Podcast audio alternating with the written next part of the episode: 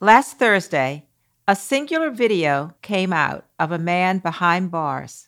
He was on a TV screen addressing some court officers via a video connection, a rare sign of life from the Russian dissident Alexei Navalny.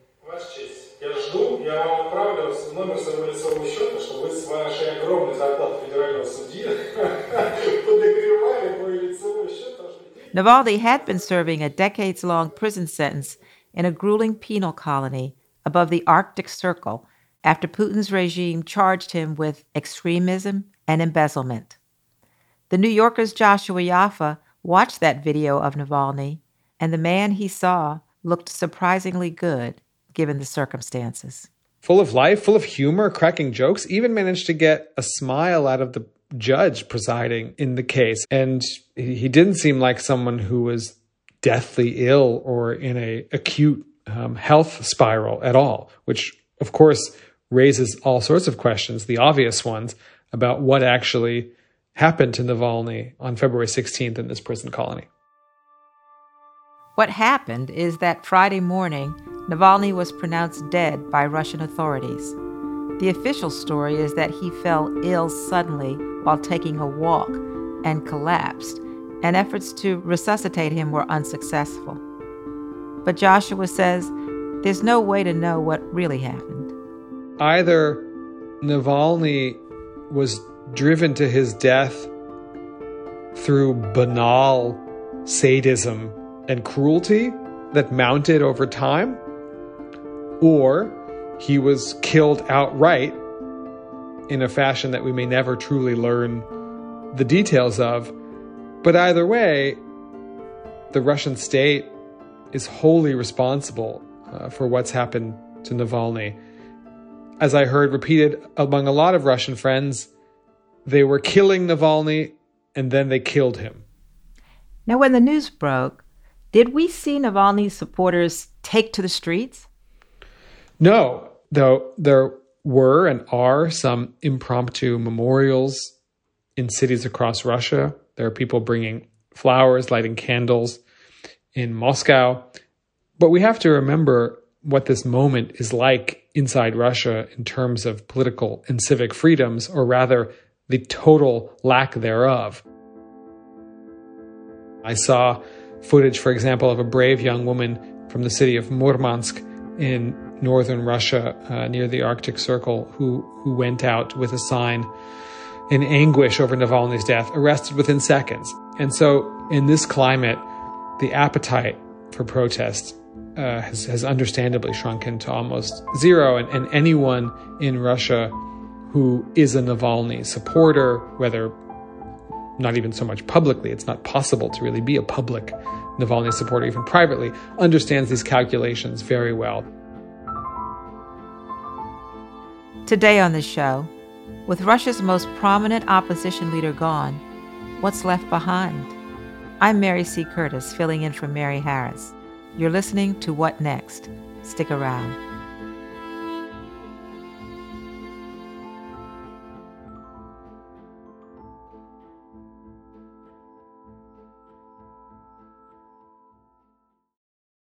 This episode is brought to you by Discover. When it comes to your finances, Discover wants you to know they are the credit card that is always there for you. With 24 7 US based live customer service, everyone has the option to talk to a real person anytime, day or night. Yep, that means no more waiting for quote normal business hours just to get a hold of someone. We are talking real service from real people whenever you need it. Get the customer service you deserve with Discover. Limitations apply. See terms at discover.com/slash credit card.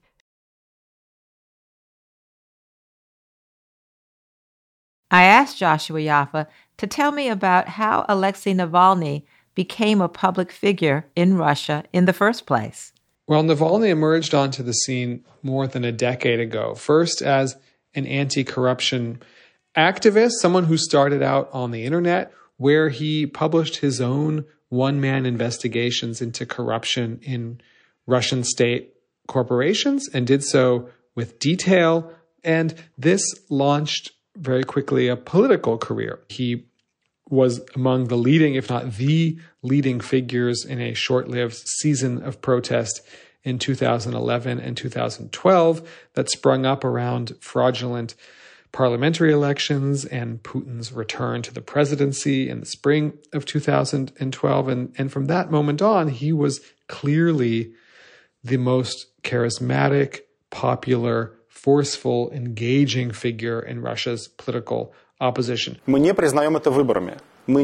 Since we do not recognize the election, we will not recognize the election results. We are quite clear that on March 5th, Putin will declare himself the president of Russia.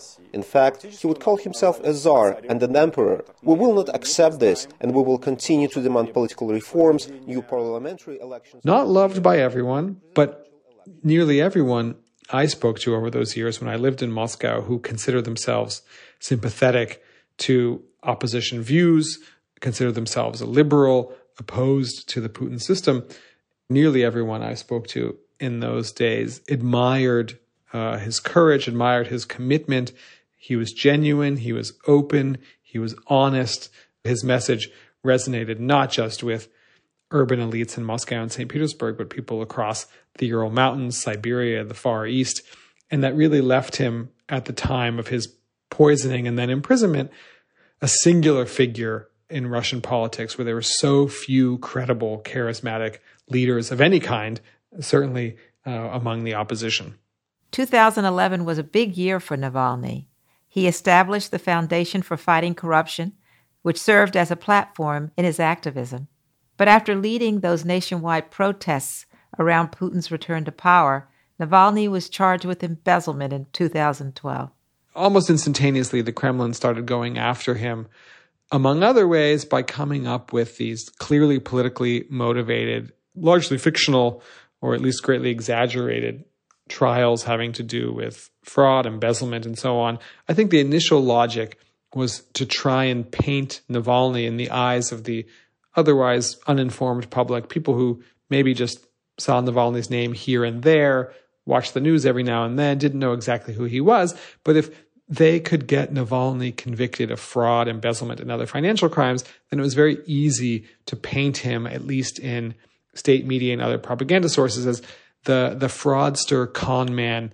Navalny is trying to trick you by talking about corruption in state institutions when really he's the real corrupt one. Uh, it was a bit of pot calling the kettle black, very transparent, may have worked for some Russians who weren't paying close attention to politics or Navalny at the time, but there's no indication that those were serious trials, anything beyond uh, politically motivated smear campaigns. Over the years, he did run for public office. He ran to be the mayor of Moscow in 2013, and he ran for president in 2018. Obviously, he didn't win. So, what was he trying to achieve by participating in the political process, even as he believed it was rigged?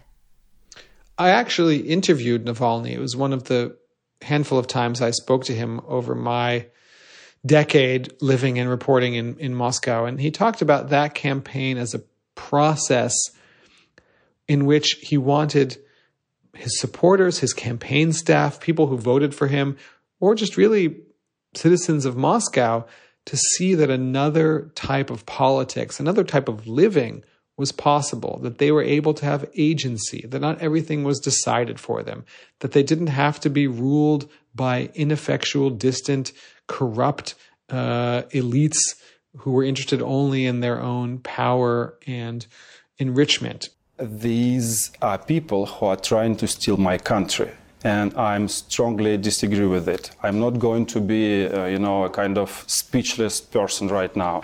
I'm not going to keep silent in 2018 when he was running for president or was trying to run for president, he set out to open up all of these regional campaign offices across the country because he wanted to bring people into the political process, kind of teach them politics, not in a pedagogical or, or pedantic way, but to teach them through the act of doing, uh, to create this habit, awareness among Russians across the country that they had agency if they wanted it, that there was another way of living that was possible, and that even if he didn't win these races, as I say, he was quite clear he most likely wouldn't, that that would create a lasting legacy that could maybe turn into political change later. Are there any particular moments from Navalny's career that stand out? By stand out, I mean that they were kind of remarkable in the way they challenged power in Russia. I think we'll forever remember his return to Russia after his poisoning. He was nearly killed by the chemical nerve agent Novichok, barely survived, evacuated in a coma to Germany, where over many weeks and months he went through prolonged rehabilitation, finally regained uh, regaining his health and strength, and and once he did, he expressed the commitment to return to Russia as, as soon as he could, and and he did, and I think that that is a remarkable moment. I'll remember this night when his plane landed from Berlin in Moscow. So much anticipation dread, certainly among his supporters, anticipating in the end correctly that he would be arrested really upon landing, which, which he was. He was arrested before he could even cross passport control. But the very idea that he would fly back to the country, back to the regime that just tried to kill him in dramatic fashion with this nerve agent because he didn't see any other future for himself shows um, what a remarkable person he was. And, and I think one can say that regardless of what you think of his politics, regardless of what you think of his platform, you know, that one act is a very rare uh, display of human courage that we don't see so uh, very often. Why did he return to Russia? Why did Navalny return to Russia? I think that if he had stayed abroad, if he had stayed in safety with his family, he would have lost the ability to, on the one hand, credibly call for his compatriots, say, to come out and protest. How could he do that from the safety of, say, Germany? I think he was wary of what had happened to others over the course of Russian history who stayed outside of Russia and tried to influence events inside Russia. There's not really a strong precedent for that. In fact, people tend to become instantly and quickly irrelevant uh, when they're out of Russia, that you really have to be in the arena. But more than anything, I think he lived this idea that he spoke about often, which is to not be afraid. Uh, and that by demonstrating his own lack of fear, he hoped to encourage and inspire a lack of fear in others. That he's actually just an ordinary guy. I'm just Alexei. But look, I'm not afraid. And if I'm not afraid, you don't have to be afraid. And, and going back to Russia, I think, felt inevitable, felt the only choice he could make if he was really going to live the values that were really true, deep, and heartfelt to him. It wasn't an act. Um, the the belief in a different and better Russia was something he truly felt, and the belief that um, he didn't have to be afraid, that Putin was actually someone not worth being afraid of, was something he also deeply felt and wanted to live in, in his actions and, and demonstrate to his followers that this was, in fact, um, possible and accessible to them too. We'll be right back.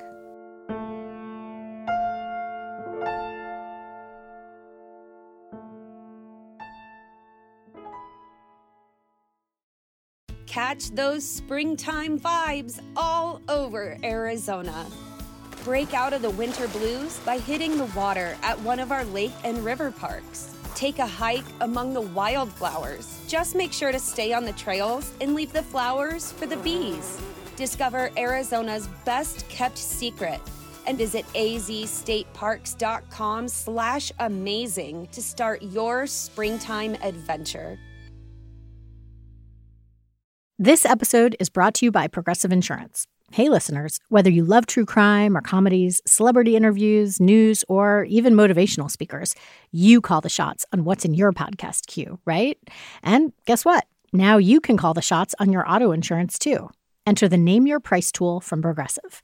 The Name Your Price tool puts you in charge of your auto insurance by working just the way it sounds. You tell Progressive how much you want to pay for car insurance. Then they'll show you a variety of coverages that fit within your budget. giving you options. Now, that's something you'll want to press play on. It's easy to start a quote, and you'll be able to choose the best option for you fast. It's just one of the many ways you can save with Progressive Insurance. Quote today at progressive.com to try the Name Your Price tool for yourself and join over 28 million drivers who trust Progressive. Progressive Casualty Insurance Company and Affiliates. Price and coverage match limited by state law.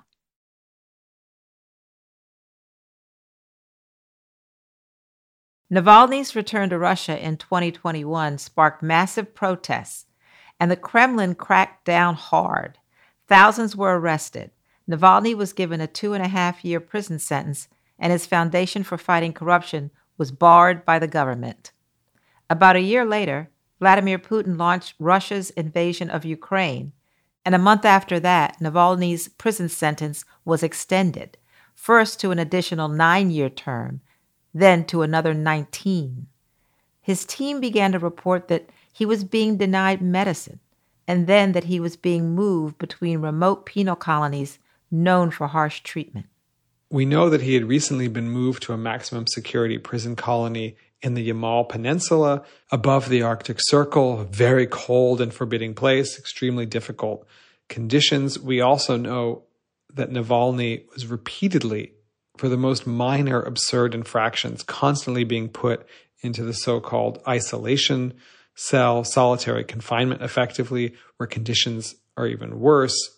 Uh, cold, damp, no daylight, certainly psychologically incredibly difficult. So the state was engaged in a slow moving, but in a way in plain sight campaign to physically and psychologically destroy Navalny. Though we saw in this hearing from just a day before his death that they hadn't managed to do so, that he was in remarkably good spirits, cracking jokes, smiling, as I talked about, even managing to get a smile from the judge but nonetheless, we, we shouldn't be naive about the daily conditions he faced in this uh, prison colony above the Arctic Circle. Well, what are Western leaders saying now about Navalny's death?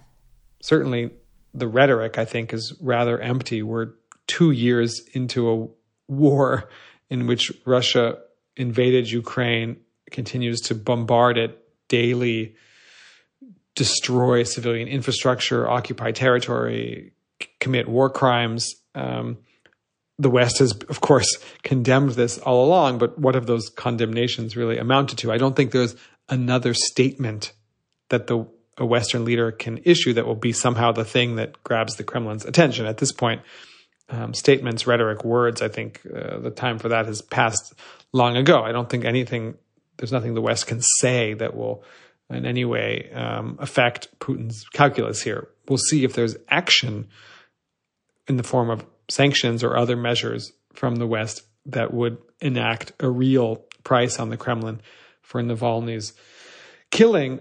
But that said, the context of Ukraine is sobering. You know, what sanctions are there really left for the West to enact? You know, what more can the West really do to isolate or punish Russia that it hasn't so far.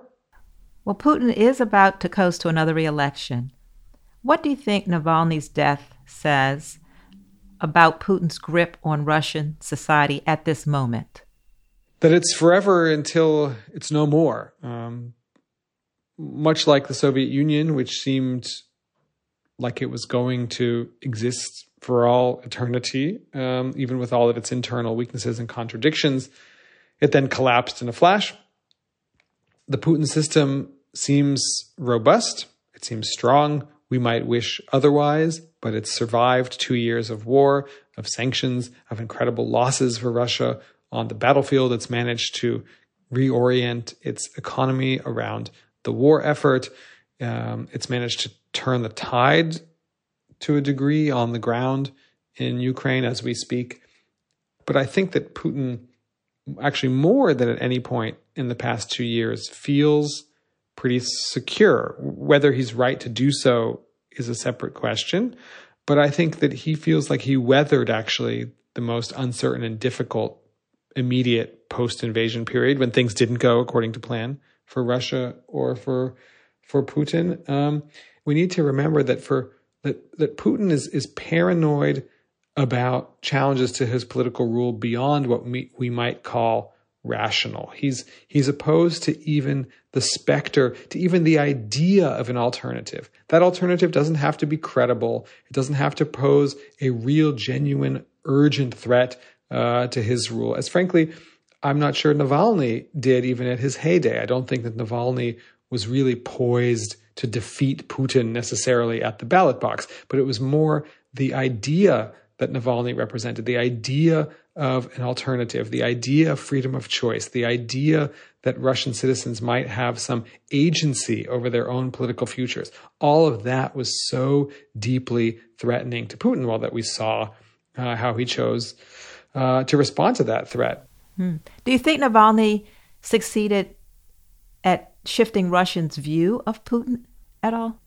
I think that Navalny succeeded indeed of showing Russians, not all, I wouldn't know exactly how to measure it, but a sizable number that they can challenge in whatever way. It doesn't mean marching headlong against the Kremlin and finding yourself in prison, but that Putin and the entire ruling edifice that they're not inevitable or immutable, that they can be challenged, they can be made fun of, and that one can do that without fear, with dignity, with belief in one's own agency, and that that is a legacy that I hope will live on. Uh, Russians deserve to think of themselves as, as people who have control over their own political and personal destinies. Thank you, Joshua Yaffa, for coming on What Next? Thanks for having me.